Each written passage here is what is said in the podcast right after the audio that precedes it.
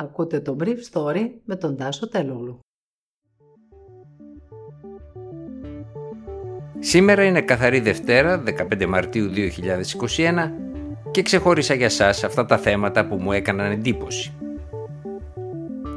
Ένα θανατηφόρο τροχαίο έξω από τη Βουλή και η διαχείρισή του γίνεται το επόμενο θέμα αντιπαράθεσης για το ύφος της εξουσίας. Οι χριστιανοδημοκράτες πληρώνουν την κακή διαχείριση της πανδημίας και τα σκάνδαλα με συντριβή σε δύο τοπικές εκλογές στη Γερμανία. Ο 23χρονος μοτοσυκλετιστής ο Ιάσονας περνούσε σύμφωνα με τους αυτόπτες μάρτυρες με πράσινο στην οδό Βασιλής Σοφίας το μεσημέρι της περασμένης Παρασκευής. Και το υπηρεσιακό αυτοκίνητο το οποίο ανήκει στο προσωπικό φύλαξης της Ντόρας Μπακογιάννη προσπάθησε να στρίψει προς το κοινοβούλιο χωρίς να τον δει. Η σύγκρουση ήταν σφοδρή και η μηχανή και ο αναβάτη της διαλύθηκαν. Ο οδηγός του υπηρεσιακού αυτοκινήτου παρέμεινε στο σημείο σύμφωνα με ανακοίνωση της τροχέας, δεν εξαφανίστηκε όπως ανέφεραν κάποιες αναρτήσεις μέσων κοινωνικής δικτύωσης. Η τροχέα ανακοίνωσε χθες ότι τέθηκε σε διαθεσιμότητα. Νομικοί που δεν σχετίζονται με το περιστατικό ή με κάποια από τα πρόσωπα που εμπλέκονται, μου είπαν χθες το βράδυ ότι εφόσον ο Ιάσονα ζούσε όταν μεταφέρθηκε έξω από τη σκηνή του ατυχήματος, και ο οδηγός του υπηρεσιακού αυτοκινήτου δεν απομακρύνθηκε από το χώρο του, ο νομικός χειρισμός της ουσίας της υπόθεσης έγινε σωστά. Μετά τη σύγκρουση φαίνεται να έρχεται ένας τροχονόμος που είναι ακόμα ασαφές αν έπρεπε να ελέγχει αυτή την κατά τεκμήριο επικίνδυνη διασταύρωση και φαίνεται να ζητάει από έναν οδηγό delivery να εξαφανιστεί με ανίκιο τρόπο. Όμως φαίνεται ότι αυτός δεν είναι ο κρίσιμος μάρτυρας του ατυχήματος, αλλά ένας οδηγός ταξί που ακόμα αναζητείται. Εν τω μεταξύ, ο Ιάσονας μεταφέρεται στο νοσοκομείο που διαπιστώνεται ότι είναι εγκεφαλικά νεκρός. Οι συγγενείς του μάλιστα ανακοινώνουν ότι δορίζουν τα όργανά του.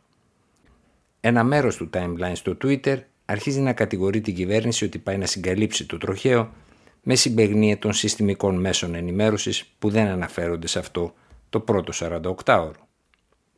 Η αλήθεια είναι ότι η τροχία εκδίδει ανακοίνωση μόλις χθες με καθυστέρηση 48 ωρών, αφού ως το μεσημέρι έχουν γίνει 17.500 αναρτήσεις στο Twitter και η Ντόρα Μπακογιάννη με δήλωσή της έχει υπογραμμίσει τη συντριβή της ενώ διαβεβαιώνει τα μέλη της οικογένειας του Ιάσονα με την οποία επικοινωνεί ότι θα κάνει ό,τι μπορεί για να διαλευκανθούν οι συνθήκες του ατυχήματος.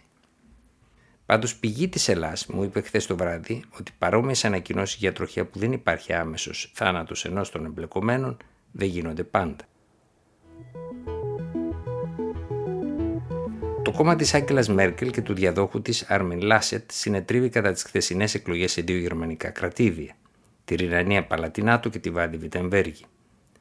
Στο πρώτο κρατήδιο, οι σοσιαλδημοκράτες με περιορισμένες απώλειες διατήρησαν την πλειοψηφία τους και όπως φαίνεται θα συνεχίσουν να ηγούνται στο Μάιντς μιας κυβέρνησης συνασπισμού με τους φιλελεύθερους και τους πράσινους.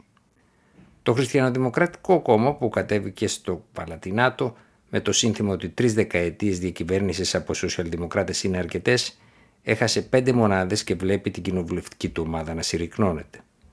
Και στα δύο κρατήδια η Γερμανία απέφυγαν να ψηφίσουν τα άκρα. Στη Στουτκάρδη, οι πράσινοι μετά από τέσσερα χρόνια διακυβέρνησης με τους χριστιανοδημοκράτες αύξησαν τη δύναμή τους σε ένα κρατήδιο που θεωρείται η κοιτίδα τους στη δυτική περιοχή της χώρας.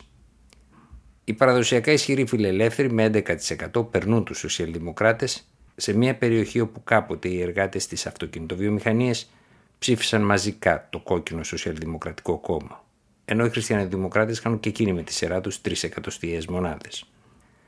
Βασικός λόγος της ήττας τους είναι όχι μόνο η κόπωση από τη μάλλον μέτρια διαχείριση της πανδημίας, ιδιαίτερα στο δεύτερο κύμα, αλλά και το σκάνδαλο με τις μάσκες που αποκαλύφθηκε τις τελευταίες δύο εβδομάδες, στο οποίο εμπλέκονται με αποδείξεις προσωπικού πλουτισμού δύο χριστιανοδημοκράτες πολιτικοί. Πάντως, ένας κεντροδεξιός πολιτικός, ο βαβαρός Μάρκους Σόντερ, μπορεί να θεωρηθεί ο κερδισμένος της χθεσινής βραδιάς, καθώς αυξάνονται οι πιθανότητές του να είναι αυτός υποψήφιος καγκελάριος αντί του διαδόχου της Μέρκελ, Άρμιν Λάσετ. Αυτές ήταν οι πρώτες εκλογές μετά το δεύτερο κύμα της πανδημίας στην Ευρώπη. Οι επόμενες θα γίνουν μετά από ένα διήμερο στην Ολλανδία για την ανάδειξη ενός νέου κοινοβουλίου. Ήταν το Brief Story για σήμερα, καθαρά Δευτέρα, 15 Μαρτίου 2021.